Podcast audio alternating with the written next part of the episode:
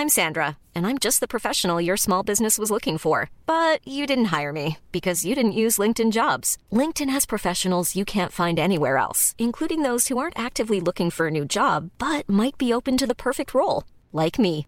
In a given month, over 70% of LinkedIn users don't visit other leading job sites. So if you're not looking on LinkedIn, you'll miss out on great candidates like Sandra. Start hiring professionals like a professional. Post your free job on linkedin.com/people today.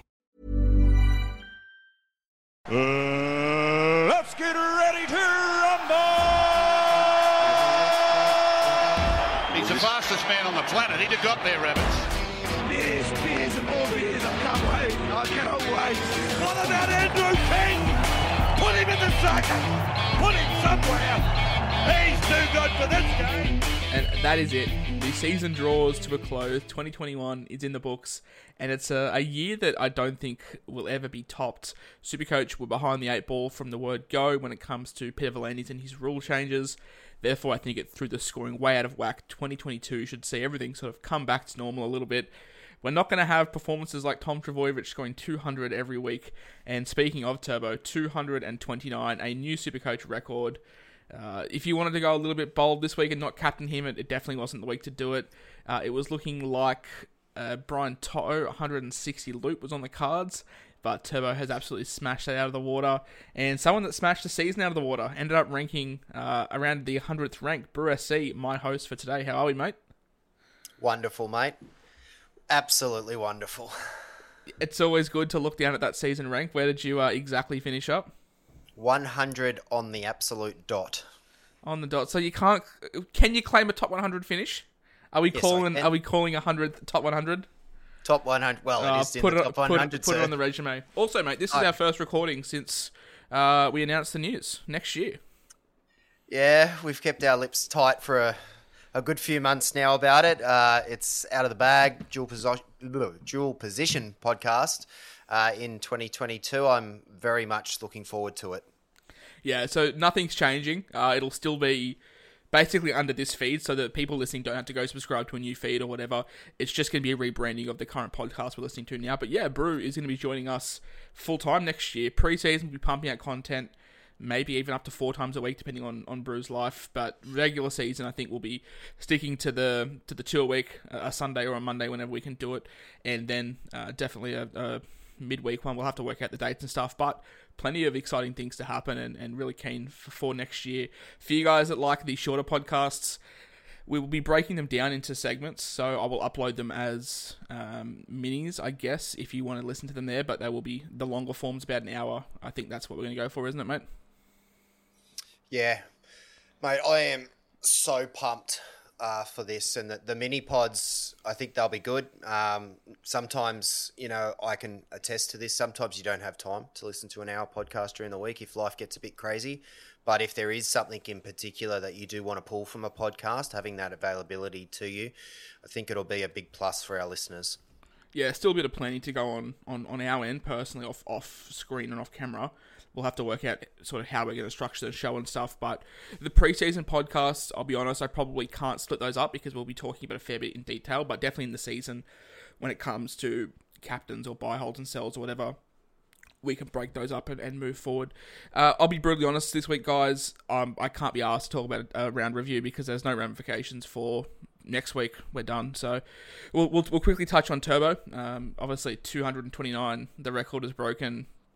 His own record by three points. Uh, I think this is four scores above 200 this this year, mate. Uh, we saw Cody Walker get 203 in the last round last year and thought that was astronomical. And then, as I said at the start of the show, Supercoach were behind the eight ball a little bit when it comes to the rule changes, and uh, Turbo's taken full advantage of that.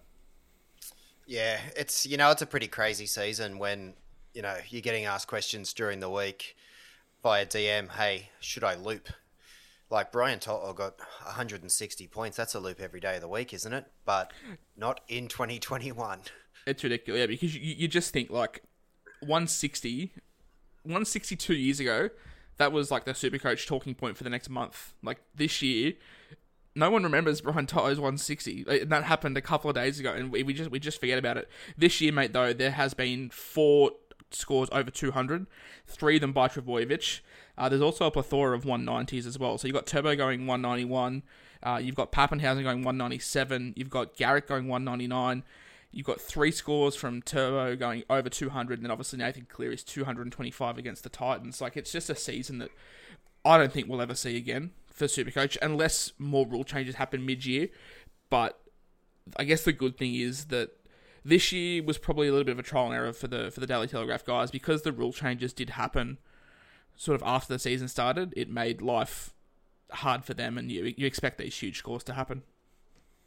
Yeah, it'd be interesting to see what they um do in terms of the rules and the salary cap because obviously this this season will have an impact on next season too because Tom Trbojevic could cost 1.3 million dollars to start next season, and if he does, Yeah, I- well, Yeah, it's gonna be it's gonna make it's gonna make preseason picking very very interesting as well. I think there will be some overhauls a little bit, um, considering the the salary cap and whatever. Also, one thing that we haven't mentioned: Tim Moody, uh, aka the Shady Lurker, uh, Timmy from the Supercoach Experience uh, podcast. It was never really a contest, was it? I think he ended up winning by about 460 points, and that's the biggest margin I can remember. Yeah, that's a massive margin. I, I think someone won by a great distance many years ago, but it's weird. You know, it's a tale of two seasons. Last year, I was talking to Tim Williams, you know, every five minutes during that final day, and he, he was, you know, stressed and like I was stressed for him. And this year, basically, we knew we knew last week that Tim had a pretty insurmountable lead, and you know, you can attest to the fact that he was pretty chill over the weekend. You know, he wasn't overly stressed about the matter, and well, good luck to him and congratulations. Yeah, I had a phone call with him about six weeks ago, and, and he was he was a basket case, and, and, and understandably, like it, you've hit the lead and, and it looking like a real possibility. But it, even Timmy will attest to the fact that he just became very mellow over the last three weeks or so, realizing that if he's going to lose, it's going to come by some miracle. Like not that- not not if he's going to lose, it's not something that comes from him. It's something that comes from someone else doing something outstanding. Uh, which I think is always always the best place to be. Um, speaking of round reviews, mate, we're going to pull up our our histories for the year. Uh, we'll talk about sort of how we went, where it sort of went wrong, where it went right for you, uh, vice versa. Pretty much from from the word go, uh, anyone that I brought in was was just a an injury crisis waiting to happen. I, I flipped and flopped all preseason about Brian To'o versus uh, Brian Kelly, and then the the initial news was To'o was going to be playing inside of Stephen Crichton. So that really put me off him originally, and I ended up going Brian Kelly, who got injured round one. So fantastic start there. We shift to To'o. Uh, round two, we, we kicked off pretty well. Um, the first month or so for me, mate, I was I was inside the top 1,000 and and looking pretty comfortable up until sort of Anzac Day, where I'll touch on where it went wrong from there. But I guess the start of the year, mate, how did how did you get off on the front foot? Uh, I'm just trying to bring that up now. My app is having a meltdown.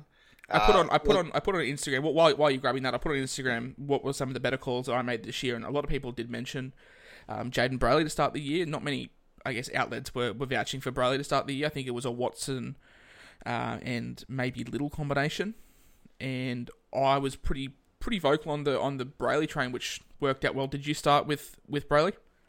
Uh, no, I didn't own Brailey all year actually. Uh, I wasn't so much on that train. Um, I knew he'd start well, but I was really worried about Kalen Pollinger's impact when he returned, so I avoided him. Um, just looking now, I scored. Uh, it looks like I scored thirteen hundred in the first round. Hold on, no, Yeah, I scored I scored twelve ninety nine exactly, which propelled me to an overall start of six six and a half thousand. But the first round for serious players isn't Yeah. isn't an, an issue because we know that teams target it heavily. Yeah, thirteen forty three was my round one score. Uh, I can't remember my exact rank after round one, but I was well inside the top thousand from memory. Yeah, so it shows you how close it was because I scored uh, twelve ninety nine, so I was only fifty points behind you, and there was five and a half thousand ranks between us. So round one never really an issue.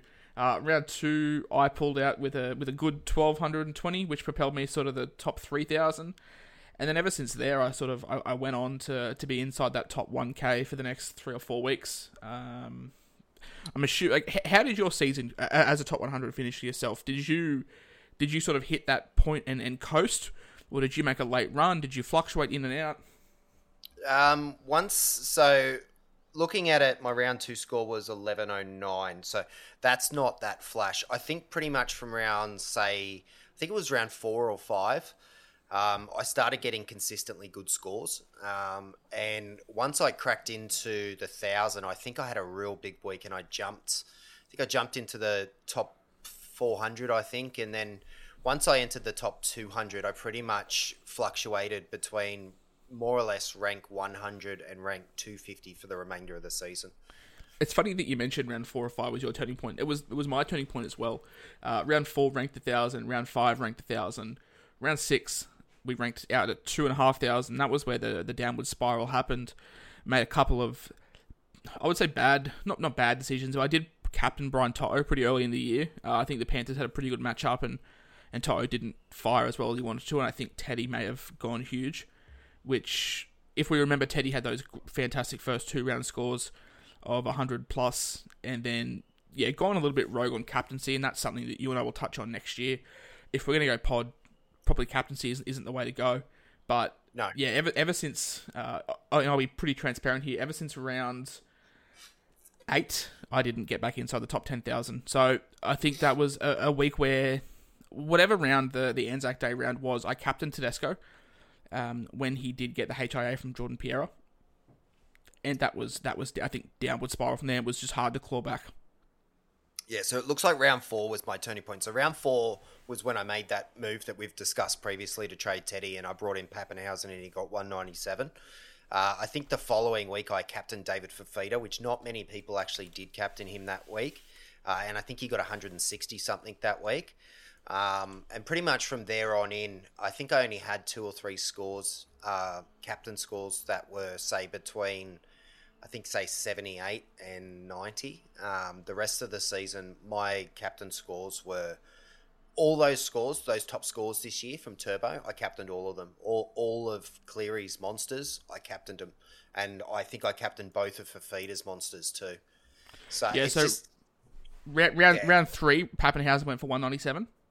And yeah, then round, round, and then round four, uh, Fifita went for 147. So not not a bad two weeks for you. Yeah, so th- that was those two, and I th- I think I doubled down on Fifita in round five, and I think he got uh, round six. It would have been. I think he got seventy eight off the top of my head. Yeah, seventy eight. Um, he got that week, so that wasn't a great one. Um, and I actually, it was funny. I had the vice captain that week on Cleary. I remember it was a Friday night, and he went nuts and scored one twenty five, and I didn't loop. Um, but when I did the sums, not looping I would have actually been worse off if I'd looped. I can't remember who it was, but whoever I was going to pull out went nuts that week. So it's just ironic. I think sometimes in Supercoach, you know, you ride your luck and luck's on your side. And this year I seem to get a lot of that luck. Yeah, it just shows you how sort of consistent you have to be. I, I'm looking at my graph here at the moment, and you've got obviously your score versus the average score. And in 25 rounds, I had an average score above. Sorry, I had a score above the average 14 times out of 25 um, but still sort of floundered. I, I, guess the way to look at it is I still finished better than one in five people, but for someone that, that makes a lot of content, it's obviously not where you need to be. You, you need to be higher up in those rankings. But we move on from from Teddy. Uh, we captained him the the week of the HIA, which which wasn't ideal, and then it sort of went downwards from there. Round seven, round eight. I looked at round 13 and said, if I'm going to make up ground, we're going to target this heavily. And, and we bombed a lot of trades getting a big round a round thirteen team. Obviously, Cody Ramsey is, is infamous on this on this podcast. We, we brought him in. We brought guys like Fisher Harris in. Uh, we brought guys like Bradman Best in, Zach Lomax as well. I brought Lomax in the week that he did his thumb. So the injury injury curse struck there from from sort of your captaincy points from round four or five to, to the bye planning. What was the strategy moving into there? Did you target the byes heavily, or did you sort of just just say, look, it's a week that I'll I'll, I'll throw under the under the mat and keep going forward? Um, I tried. I tried this year not to go too crazy. I tried not to trade in players that I wasn't really that keen on just because they played the bye. I, I, went more for okay, he's a real good player and he's a borderline keeper who I could potentially keep in worst case scenario beyond that point. I'll take him. The only time I didn't really do that was on the round of the bye. I said Matt Dufty. I can't remember who he was playing. I think it was the Broncos. I'm going to take this. This is going to be my move. I'm going to make this move. I'm going to captain him, and we're going to see what happens. So I did that, and he scored 160, uh, 156. Um, so that was a massive captain score that round. No one else really came close to that. Um, and I think I cracked a thousand that week, and, I did have a big rise on the first bye round. Yeah, first first bye in for me as well. Uh, I I had uh, over a thousand. I think I had the 350th best score for the round or something like that. So that, that put me back up, uh, but not as much as I needed it to be. I think I clawed back maybe four or five thousand spots, but as I said earlier, still outside that top 10k. And, and after making mass trades to, to fill a bye, you're obviously left with a, a team that isn't ideal. So moving from round 13 to round 17, we're still behind the eight ball. We're still of the, of the mindset that we need to target bye rounds heavily. And that's when a lot of the trades burned out. We used all five. And I think by round 17, I may have had six trades left or something like that. And it wasn't ideal. Uh, we had made two trades every week apart from the first week as well. Um, so that got you on the back foot. And this is the thing, like it's all well and good, I think, to to look at this as a negative season. Um, but there's definitely some some tactic points that we can use from this. I know a lot of the guys making content out there wouldn't have had a season as poor as this. So you can take from that, can't you? Like you can say that, okay, well, we tried making mass trades, that didn't work. We tried getting in left field players, that didn't work. It's, it's strategies that we can use for, for 2022, mate. Yeah, but it also shows a few things. Like you look at the content providers, and you know, a lot of them have had high ranks, and a lot of them have had poor ranks. That's just super coach. Some some years you just don't get it. Like you've got runs on the board, you've got top hundred finishes. Like having a bad season, well, we've all had a bad season. I finished like fifteen thousandth last year. I just every single move I made, the bloke got injured the next week, and I just couldn't get out of that. That was rut. me this year, mate. That was that was exactly me this year. And by the end of the season, I, I think that final round I had like nine players. Like, whereas this year I had twenty players to choose from, and and yes, there was a slight tactical change, but I also made a lot of mistakes this year. Like my hundred's great, but I could have finished in the top ten and I, am not saying that to be big headed, but there's just a few 50 50 calls that I made and a few decisions that I made that maybe I didn't think through. And they're the difference. They're literally the difference between me finishing 100th and me finishing in that top 10. Like I chose. I chose to get Kodi Nikorima over Daly Cherry Evans for the mere fact that Kodi Nikorima played the bye. Now you look at that in hindsight and look at the last six weeks that DCE's had, someone who obviously I would have played week in and week out. That is hundreds and hundreds of points when I've been forced to play guys that you would not play. Like I've been forced to play Matt Timoko or I've been forced to play Tevita Pangai playing 20 minutes off the bench for the Panthers. Like it's a massive amount of points that would have made me, you know, have the season that you'll never ever replicate to one that's pretty damn good. And I, maybe I won't replicate a top 100 again. Who knows? But it's just those little things. Yeah, exactly. That it is it is skill. There is some skill to it. That's why you do see the guys have consistent, decent scores. I'm not saying I'm I'm fantastic, but I have two top 100 finishes and three top 1,000 finishes. Uh, you've got a couple of fantastic scores. Like you've got other guys out there that do have consistent top scores. So there is some skill element to it. But if you bring in someone that gets injured first first five minutes, like nothing stops that. Like we can't we can't change that. But I guess the the thing a lot of people will remember the end of my season for obviously taking a lot of screenshots, making a lot of visual graphics for myself, uh, trading out players and then bringing them back in, whatever, just so I can take screenshots of their profile or whatever. Uh, I think we, we traded out Brian To'o for Alex Johnson when he was on his like massive run, and I just wanted to make a post about AJ, and then I think I forgot I forgot to hit reverse changes. So one we traded out To'o the week he went 100 plus, and and we were stuck on AJ, which is like it's fine, it's AJ, who cares? But I left AJ on the bench, and before I realized it was lockout and that was over, so um, always check your trades, guys. I, I obviously was doing it to make make a post, but always check your trades. That's that's a bit of advice we'll give. I know you can check your super coach many times throughout the year, uh, sorry throughout the week, but my advice, and I think Brew's advice as well, at about seven thirty, set an alarm, set a reminder, whatever you want to do uh, but 7.30 on a Thursday, make sure that you're checking your team over once again to make sure that nothing's changed or, or whatever. Have you have you had any horror stories about that or, or even even a near miss? Yeah, well, I had one actually, and it would have cost me a fair amount of points, and that was this year. And this is when we all do it. Like we try and leave our trades to the last minute just in case. We like to see that that, that name lame, named on the team list when like an hour before play, if it's possible. And I did that. So when I reversed the trades, I wasn't paying attention. And what happened was I dropped Cameron Munster out of my side altogether. And that was the week Cameron Munster got his highest score of the season. So that that one cost me quite a few points. It was actually the only time that I really stuffed up in in that kind of manner this year, though. Yeah, not ideal to, to leave out a player. Um, mate, from this point on, my season's done. Uh, no trades left, dead in, dead in the water. Relying on guys that, that I wasn't too keen on. So I guess give the, the listeners a rundown of how, how the last couple of rounds panned out for you. Yeah, no problem. So by no means did I have a perfect strategy this year. Like you mentioned that you were out of trades. I was out of trades in round 20. So I went five weeks without trades. But I planned, somewhat planned ahead because I did a lot of moves during the year that I would not normally do. Normally, I made a lot of money through fullback. I kept rotating the fullbacks. As soon as they hit their peak, I was selling. Um, I, I, mentioned it a few podcasts ago. I think I've had eight or nine fullbacks this year, but that's where I generated all of my cash flow, and I mean significant cash flow.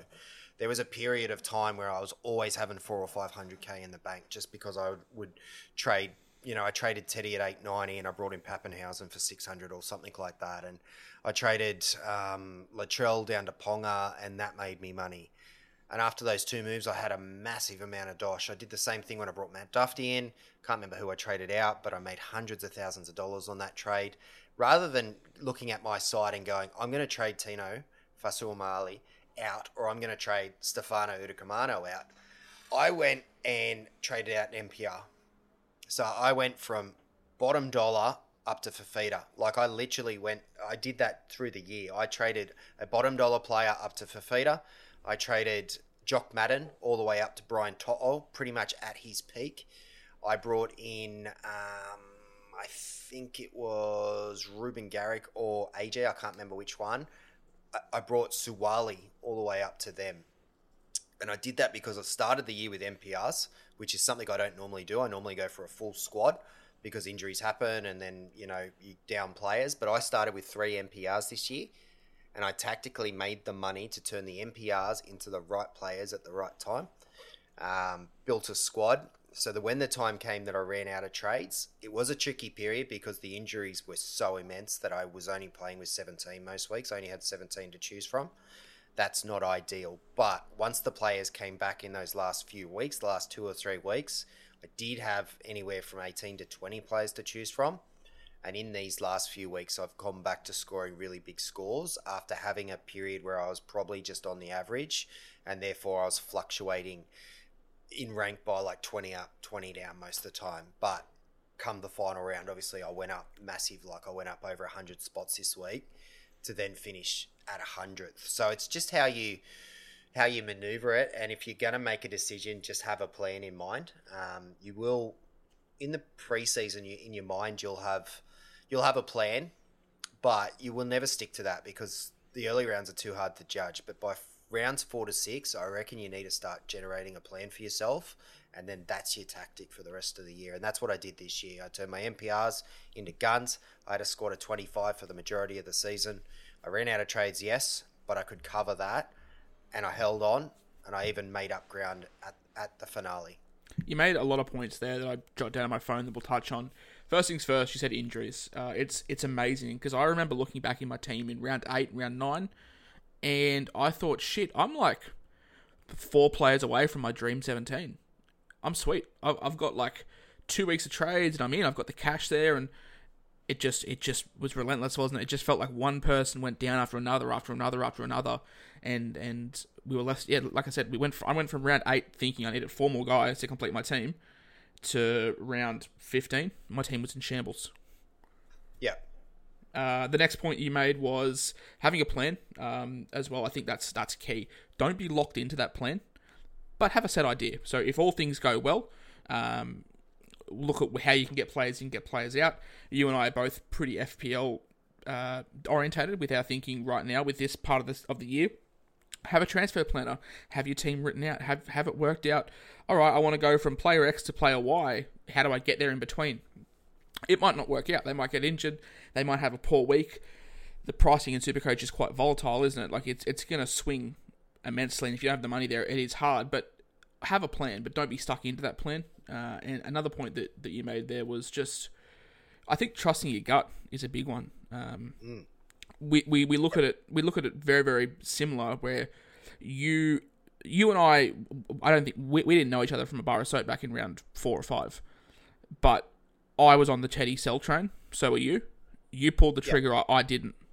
And That's I'm it. not. I'm not saying. I'm not saying that that's gonna equate for for eighteen thousand rank spots. But it just shows you that if you trust your gut, then then you're good. Another gut call that I made, and a lot of people will know this by now. Uh, round six, I said buy Reuben Garrick after he had five poor weeks. I, I said when Turbo comes back, he'll be he'll be good. I didn't expect him to be elite, as what he was, but if you buy Garrick now, you will succeed. I didn't buy Garrick, and, and we look at what he went on to do. Uh, another one of my poor calls was Nicho Hynes. He only has two weeks on the shelf life. Don't buy him. We know that now that some injuries went in his favour and that went another way. So yourself, you owned Hynes and Garrick, I'm sure.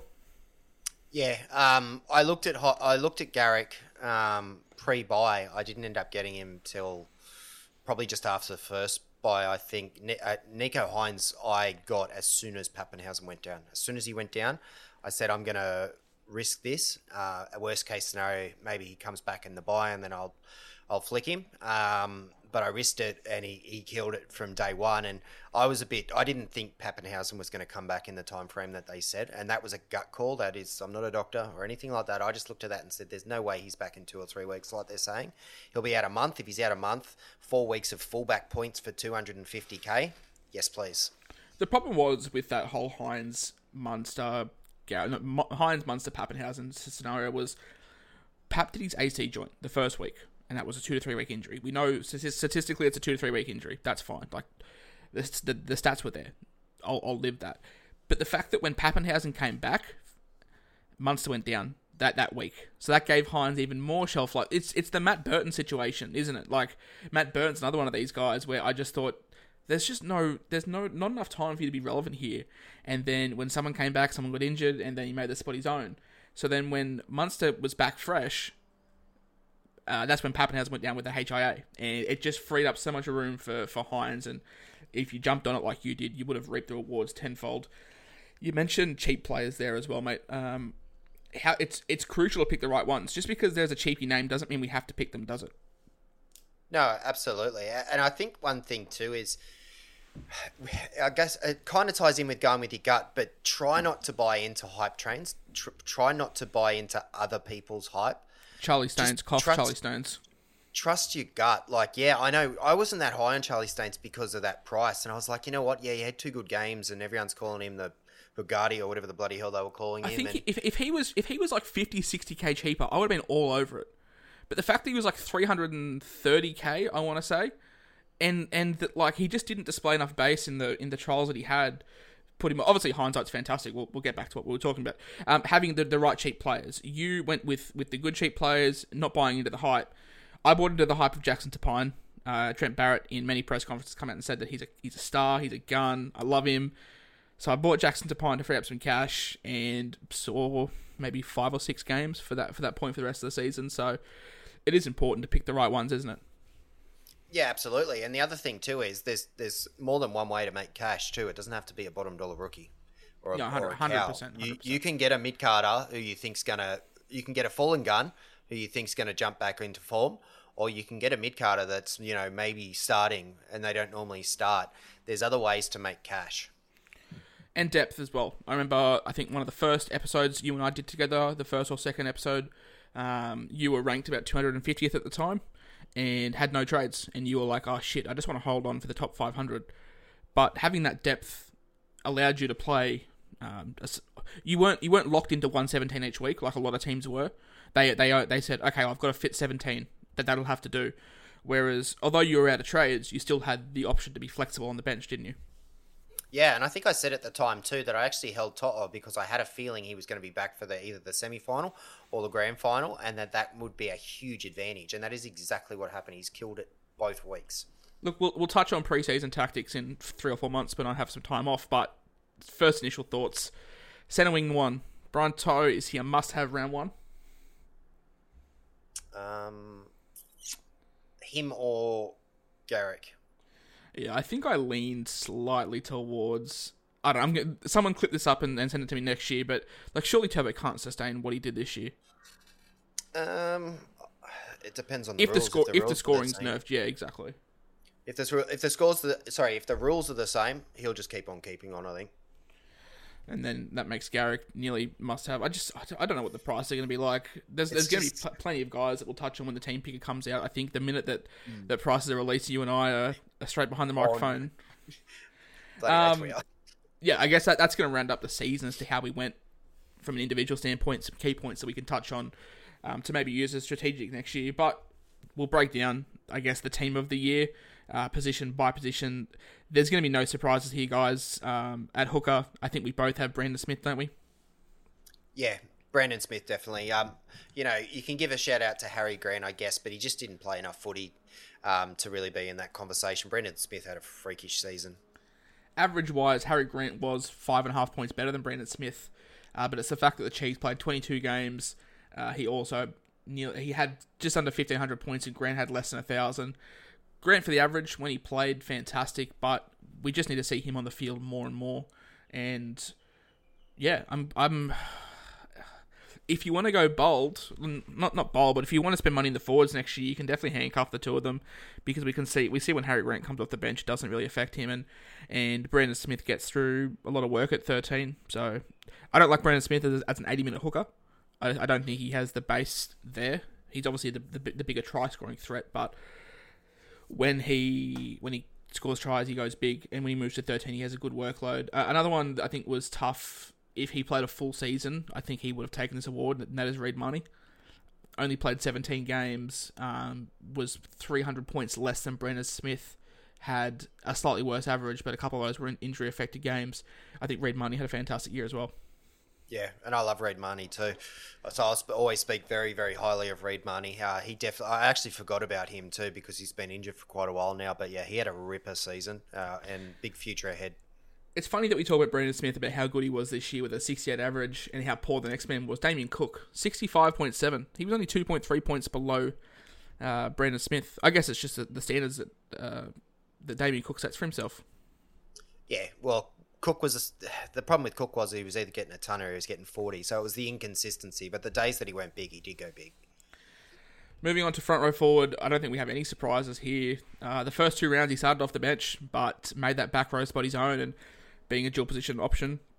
Isaiah Papali'i was the standout front row forward in my opinion. Yep, and a man that I did not own all season long. All se- not once, jeez, nope. not once at all. What was the thinking behind that? I'm Sandra, and I'm just the professional your small business was looking for. But you didn't hire me because you didn't use LinkedIn jobs. LinkedIn has professionals you can't find anywhere else, including those who aren't actively looking for a new job but might be open to the perfect role, like me.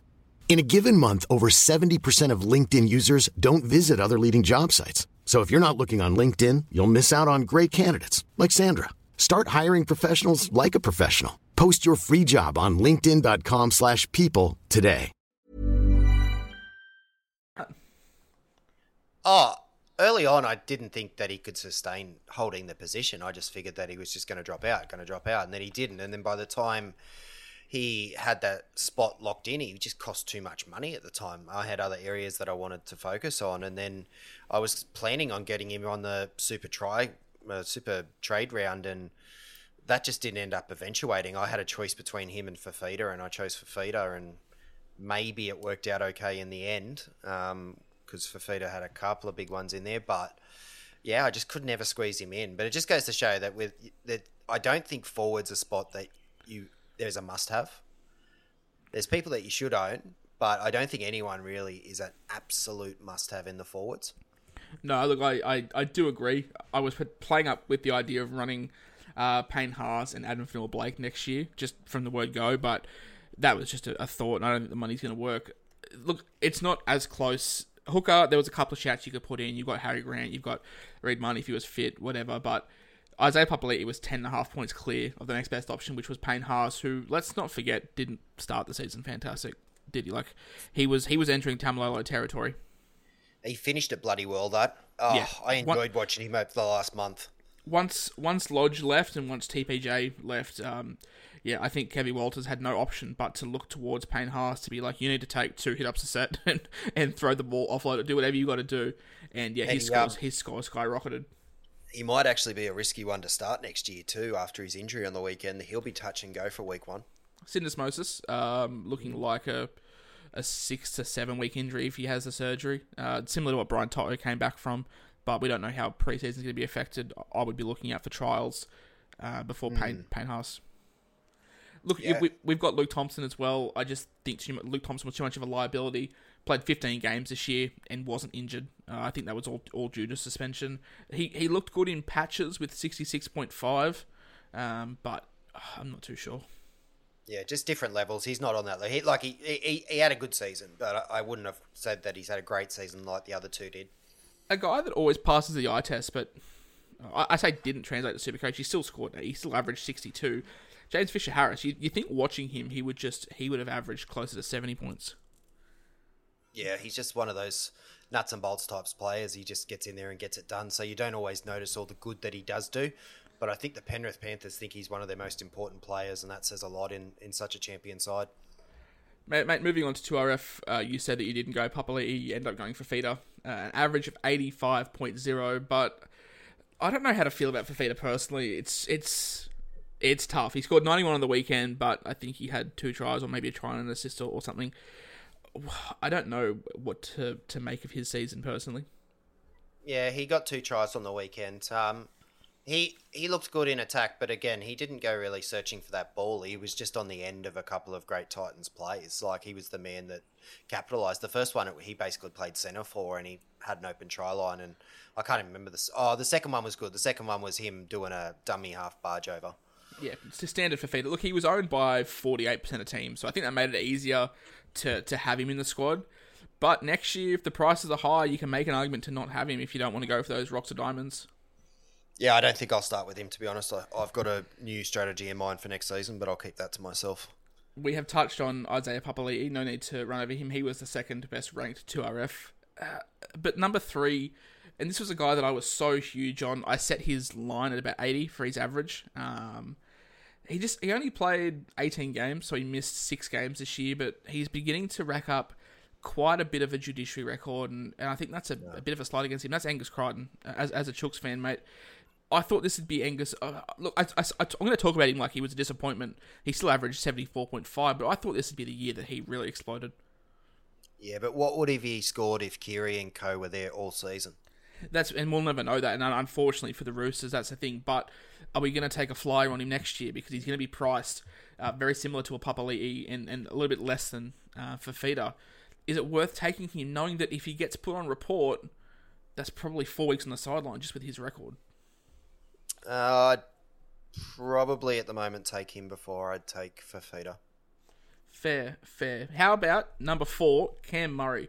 70 average this year. I think he looks really good at the back end of the year. Him and Cook weren't really clicking to start the season, but moving into the into the season, I think he really, really solidified that. Once Jai Arrow moved to the back row and it wasn't taking minutes away from Murray, I think he looked really, really good. Yeah, I think Murray's just the bloke that you buy 10 weeks into the season. He, he seems to start like okay, but not setting the world on fire. And then by the back end, uh, roughly around origin time every year, he just clicks it up a gear and looks like a different player. We say, we say that he had a fantastic end of the year, five round average of eighty. So it just shows you he was he was clicking into his gear. Uh, he's always lethal around the try line. Either he'll he'll put someone through or go himself. I, I really like him. And we'll touch on one more, mate. Tohu Harris. I'm avoiding Tohu next year, coming back from a, a pretty serious ACL injury. Uh, Mr. Consistent, I just don't see it being the case next year to start the year. Similar to Victor Radley, how he started the season pretty slow.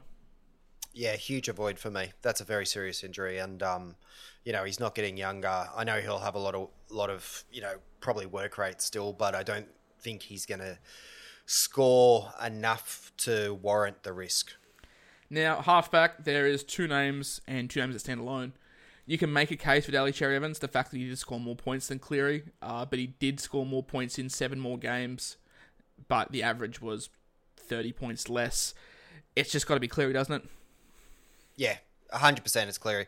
Like, obviously, you're talking about Cherry Evans, but Cherry Cherry had a wonderful season. I, I'd say it was probably one of Cherry Evans' best seasons, actually, in playing at halfback. So that's a credit to him. But Nathan Cleary's a different mold. That guy's a freak, absolute freak. Like whether you're talking NRL or you're talking Super Coach, he's he's just keeps going to different levels as a player. Like I think he's I saw a stat that said that he'd won 33 or 34 of his last 36 games or something. That's unheard of.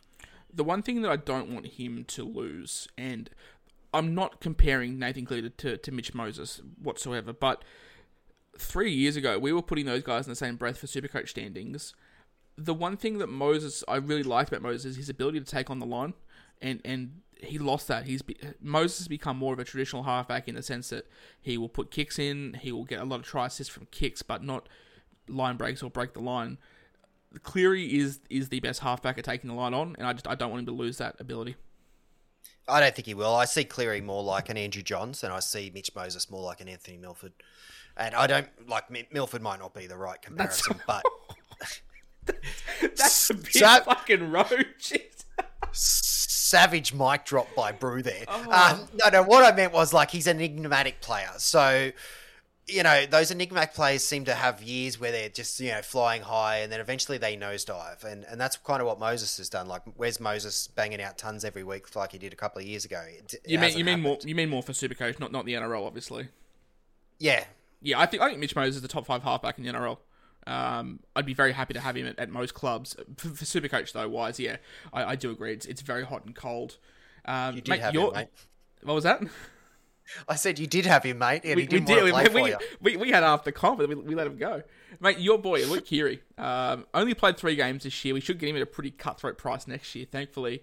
But averaged uh, 75.3 in the three games he put up, and one of those was, was injury affected. We look at his two 80 minute performances. He put up a 70 against Manly and 123 against the Tigers. Oh, where do we. Can we get around the idea of not starting with Cleary and starting with a discount Keary having a full. The, the thing is, he's not rushing back from preseason. He ha- he didn't have an injury in round twenty, and he's pushing the clock. He's had all year to get over this, and he's going to have a full preseason. Uh, it's probably too early to tell. Already in my mind, I'm thinking Cleary and Turbo are going to cost absolute fortune, and that you can't afford both. That's what I'm thinking in my head to start with on the surface, if you had to pick one, you'd go, okay, well, 100% you pick Turbo because, you know, Turbo can bang out you know three double tons in the space of six weeks. But then I also think in my mind, well, you know, what if I went Cleary and then I had, say, Papenhuyzen and a discounted Tedesco? A Tedesco with a full kit back too at the Roosters. Then suddenly it's like, well, Teddy can come pretty bloody close to Turbo's ceiling. Papenhuyzen can come pretty close, especially if goal kicking to Turbo's ceiling then all of a sudden I'm like, hmm. And this is what we're going to have to talk about in a few months' time, obviously, during the preseason once the pick is out and we have the scores. So it's just so hard to tell at this point in time. I know that he's a fucking grub and he's a piece of shit. And I, I can't stand watching him. But he's, he's going to be out for the first two weeks of the season. But I think we're sleeping on Latrell Mitchell here as well. I mean, Latrell averaged like 83, and he's going to have the goal kicking next year as well. So he's another name to throw into the ring. Whether I go there is a different story, but there's there's some options to have if you want to go risky and don't, and don't go turbo. It's going to throw up a lot of money. Yeah, Latrell's your ponga from this year. They're not available at the start of the year, but if you stuff your fullback spot up, you might be able to make a move right in that round four five part. So yeah, uh, Cleary, uh, sorry, Keary stocks for 2022. Are we are we, are we uh, liking him? Sorry, uh, I don't mind him. Um, be, I think I think Walker will play beside him, and I think Keary will play a more dominant role. Um, and he's obviously got, you know, he's got great options outside him. Tedesco follows the ball. He's going to have Angus Crichton off his hip. I like it. It depends on his price, but if I went there, he'd probably be my backup five eight and not my primary five eight in case I had to, you know, have an exit plan. You're also going to have Sam Verrills, who's going to be having a full preseason as well. Not not uh, worried about that injury. Same as Victor Radley. The Roosters get a lot of a lot of troops back, and I think people forget just how dominant the, the Chooks are when they have a full side. Moving down the list, mate, a guy I'm, I'm not too sure what it is. He averaged 73 this year, but I can never ever get behind Jahrome Hughes. I don't know if that's a a personal thing, but he's pumping out scores left, right, and centre. I think I could get behind him after this year. Um, uh, I just he's not one of my favorite players, and sometimes with Super Coach, I like picking players that I like to watch. Like I like picking Cody, even though he's a dickhead on the field and he acts like a grub. I love watching him play. Like when he tears a side up, it's it's wonderful to watch. And if you have the added bonus of getting those super coach points, it's wonderful. But Hughes, I don't know. Like he, there's just so many people in that Melbourne side that do stuff. I don't get as excited when I watch Hughes play. So I would definitely consider him. Um, but he's probably not high on my list. I prefer Cherry Evans. I am very, very cautious of Ben Hunt with the emergence of all these Souths. Uh, sorry, all the Souths, all the the Dragons rookies. Um, one more person I'll, I'll, put to you. I think Matt Burton is my Jai Arrow of next year. The big, uh, the big avoid. Yeah, I'm not touching Burton at the Bulldogs. I, I might touch some of their Bulldogs forwards. Um, because I think there's an option there for someone to become a super coach gun with, you know, with Vaughan and Pangai and all these blokes coming in. Hetherington, if Hetherington starts on an edge after the game that he just had yesterday, like there could be options there. Um, although I'd be fearful owning Jack Hetherington because him and Kane Evans have got to be the two biggest nutcases in the NRL. Um, but yeah, it's an option. Burton, but yeah. no. Burton, yeah, no, no I definitely will not Burton, Burton, I, I, would I would be avoiding a, a little bit.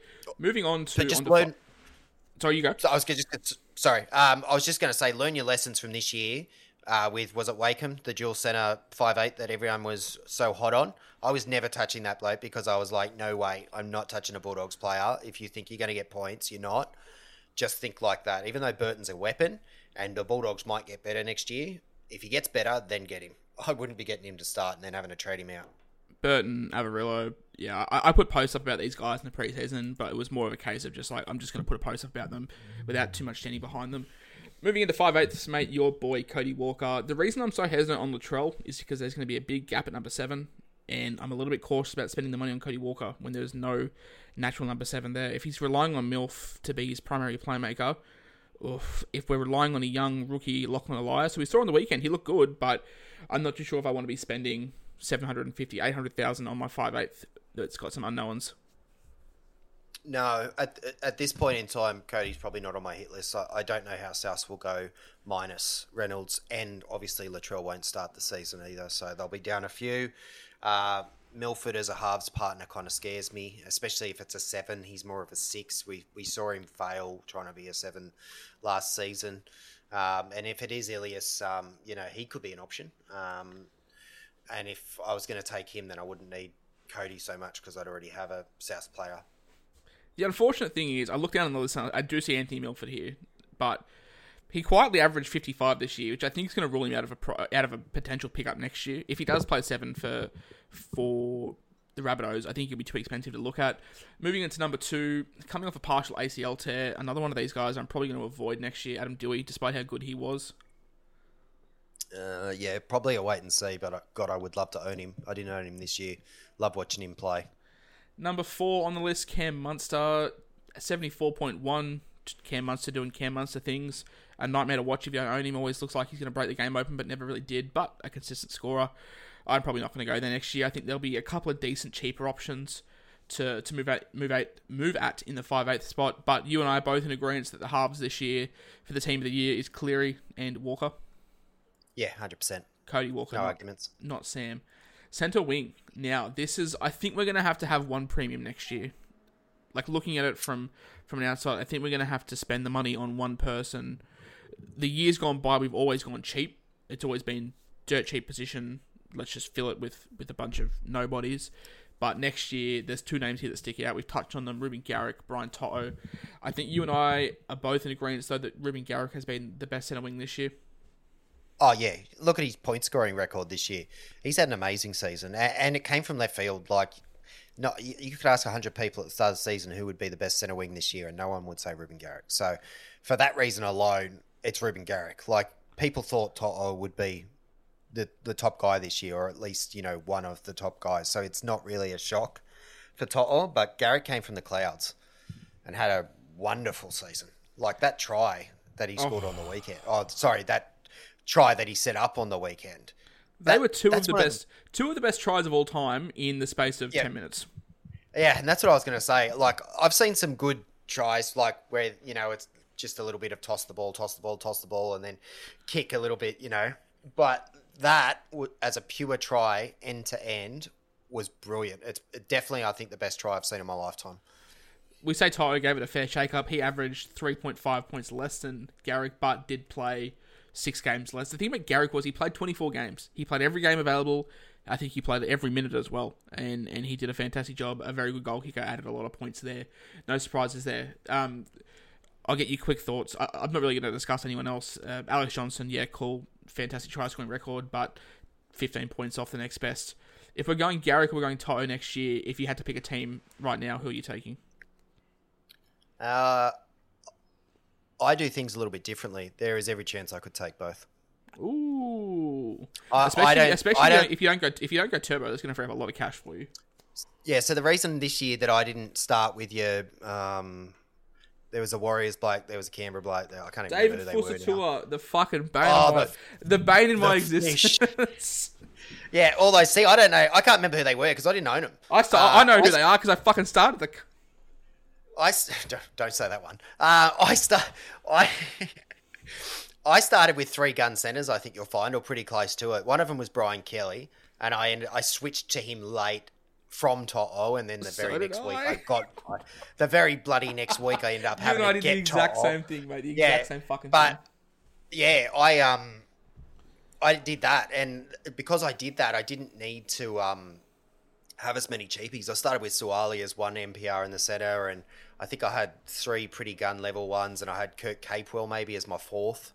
Um, yeah, so and I don't mind doing that, even if they're mids, like mid level type guys that that cost three fifty to four hundred, and I stack my centers with that. I don't mind doing that because I'm in between. I can go up or down from there. So I do things a little bit differently. I like Guns and Cows. Obviously, is the age old.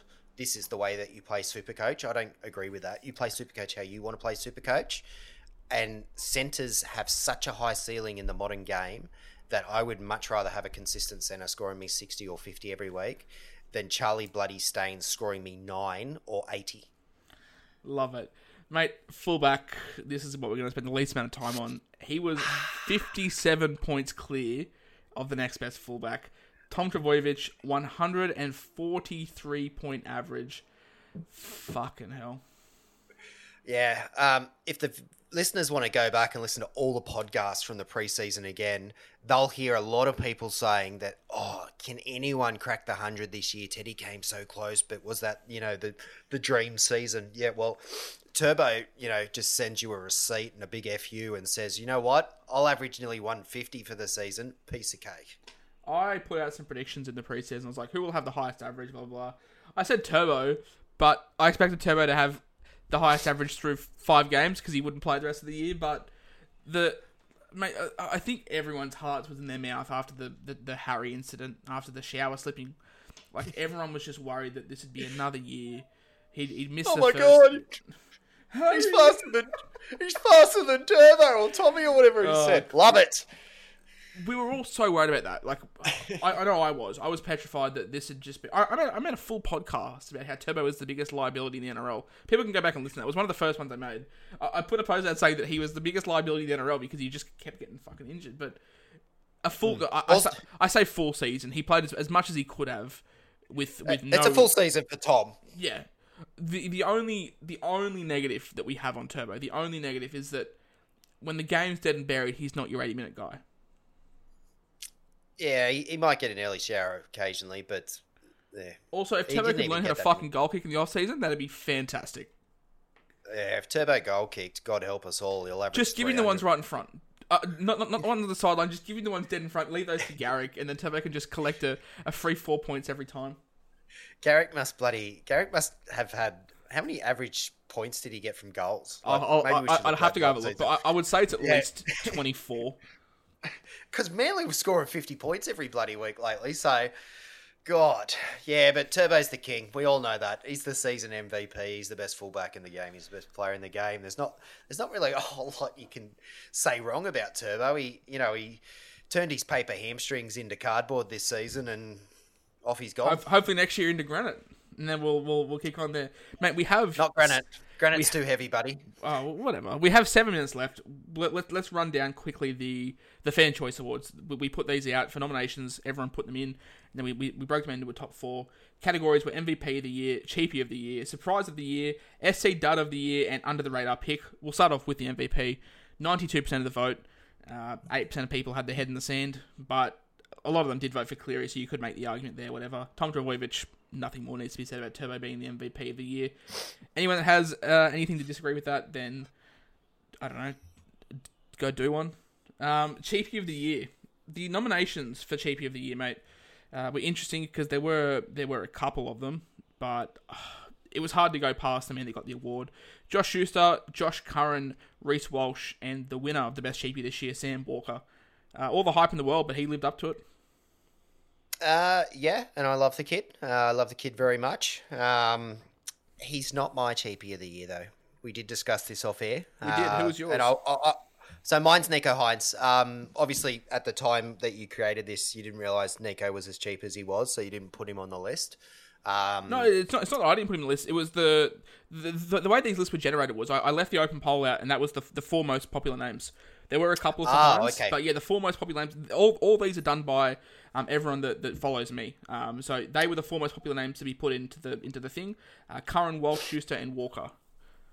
Okay. Well, in that case, I would say Nicho Hynes started the season at about 240k, and at one point was nearly 900,000. I think I think I think that may that may yeah. Look, if I'm, I'm in agreement with you, I think I think Nicho Hynes probably was the cheapie of the year, but didn't get enough love. Maybe people didn't realize how cheap he was, like me. Biggest surprise of the year, mate. Uh, the four names that were put up here: Mitch Barnett, uh, I think he was fantastic at the start of the season. One of the guys I started with and, and was very happy with. Uh, Adam Doueihi, I think he, he came onto the scene really well for the Tigers. Uh, Reuben Garrick came out of left field, but the man that won the award with 60% of the vote, Isaiah Papali'i, the castaway at the Warriors, had all the hype in the world two years ago, uh, never fulfilled it, but came to the Eels and, and dominated, simply dominated. Yeah, from Rocks to Diamonds award for him because, you know, he was he was an unbrushed diamond, obviously, at the Warriors, and, and they kind of knew that. But they, for whatever reason, you know, we discussed it a few weeks ago that there was problems there with, the, and he had the drink driving and whatnot. But as soon as he put that jersey on for Parramatta, he, he just looked like a different beast. I must say, um, all the nominees here deserve a bit of a shout out. Maybe not Barnett because we've seen Barnett do it in the past, but like I never would have picked Garrick to do what Garrick did this year. Adam Doueihi, I didn't know he was that talented, to be quite honest with you. I knew he was a good player, I knew he had potential, but what he showed me this year was wonderful. To the point where I sit there and go, okay, who's he going to be playing for in two seasons' time when he leaves the West Tigers? it won't be the fucking Tigers. I'll tell you that right now. we'll sign. We'll sign someone. We'll we'll sign Milf after they cut him, but we'll give him seven hundred k a year. Oilen, mate, under the radar pick. There was four names here: Luciano Leilua, Daniel Tupou, Reece Walsh, and Matt Lodge. Reece Walsh got a lot of love here in these in these uh, in these awards. Maybe it was something to do with the fact that the bloke that uh, put the list together has a soft spot for Reece Walsh. But this one was this one was the tightest of the lot. Uh, Matt Lodge had 38% of the vote, and the winner with 43% of the vote, Luciano Leilua. Uh, yeah, another one of these Tigers guys that's very talented that didn't get as much love as probably he should have because just how stacked the, the 2RF position was uh, with you guys like Crichton, Papali'i, and Fifita. Yeah, absolutely. Uh, it's one of those things. Last season, people would have noticed him because everyone owned him, or they probably owned him at some point last season. But this season, he was priced at one of those points that kind of puts him, you know, hidden between the sheets, and you don't pay as much attention then when you're watching the game because you probably own Noffo or or Doueihi, so you're following them around more than you are Luciano. And he he had a great season, a really solid season. He started the year at 544k, so it was right in the middle of that really gross price point, but yeah, yeah, 62, 62 average. Fantastic. And SC Dud of the Year.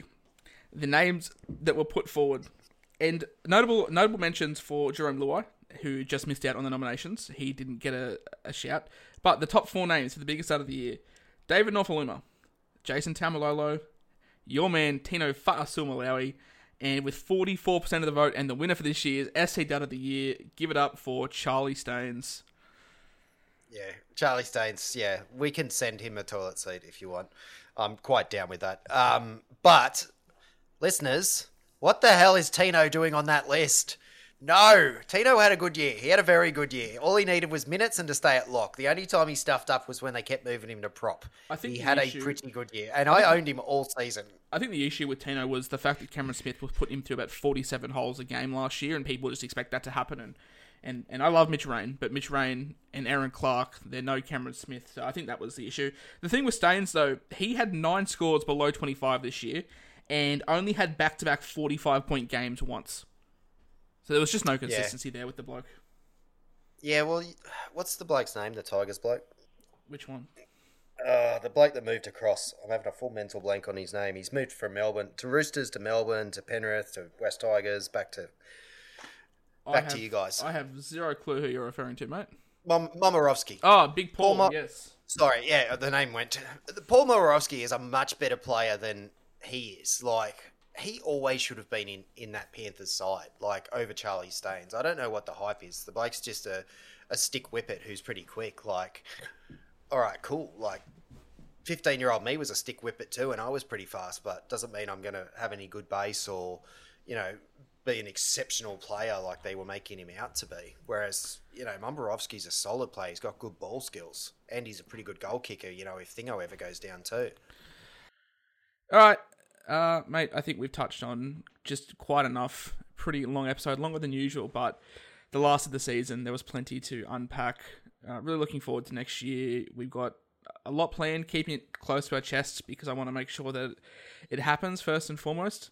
Um, that we can get it all set up the way we want to, but we've uh, we've put the steps in progress. It's going to be a big off season to yeah get it the way that we want. Um, really happy that you're on board. I know that you're you're also just as excited.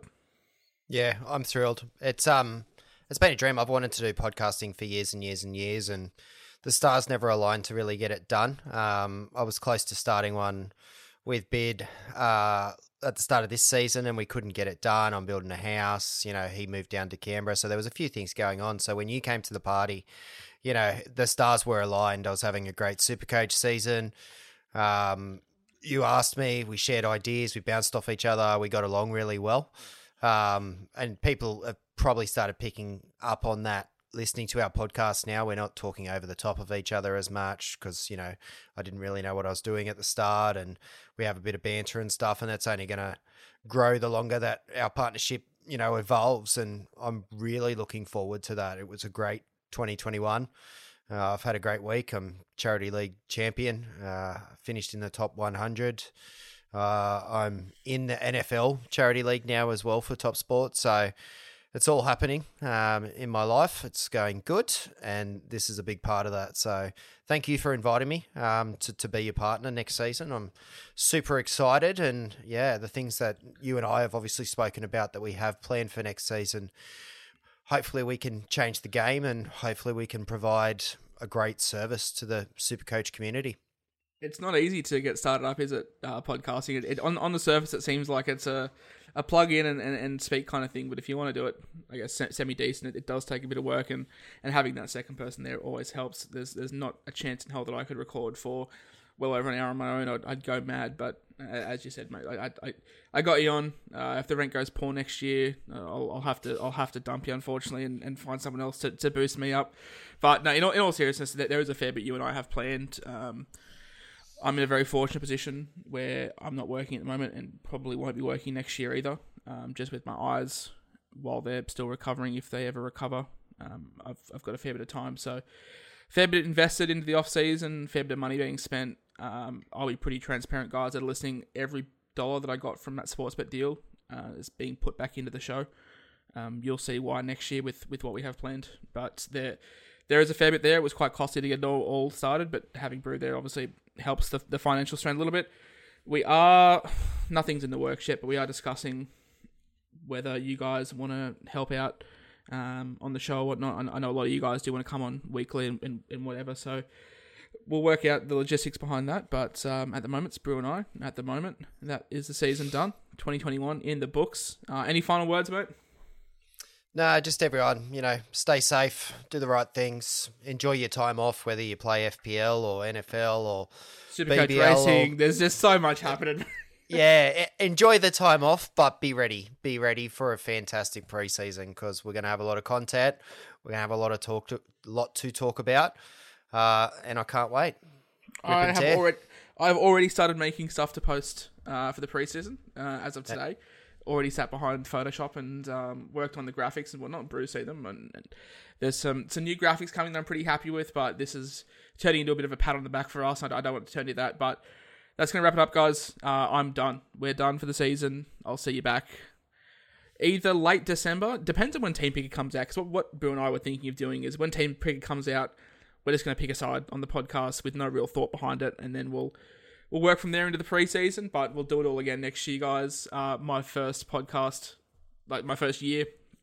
I just want to thank everyone for for listening, supporting me, doing how they do it. Um, today's episode was a bit looser. We just wanted to to ramble a little bit, but yeah, uh, I thank you all very much. Um, if you have any questions about anything fantasy related, I do play every fantasy game there is out there FPL, BBL, racing, NFL, you name it. Chuck me a message at SC Whisperer, or even Chuck Brew. I think he's chucking his hat into the ring for a couple of the, the things, and he's always down for Mom deserves the best, and there's no better place to shop for Mother's Day than Whole Foods Market. They're your destination for unbeatable savings, from premium gifts to show-stopping flowers and irresistible desserts. Start by saving 33% with Prime on all body care and candles. Then get a 15-stem bunch of tulips for just $9.99 each with Prime. Round out Mom's menu with festive rosé, irresistible berry chantilly cake, and more special treats. Come celebrate Mother's Day at Whole Foods Market.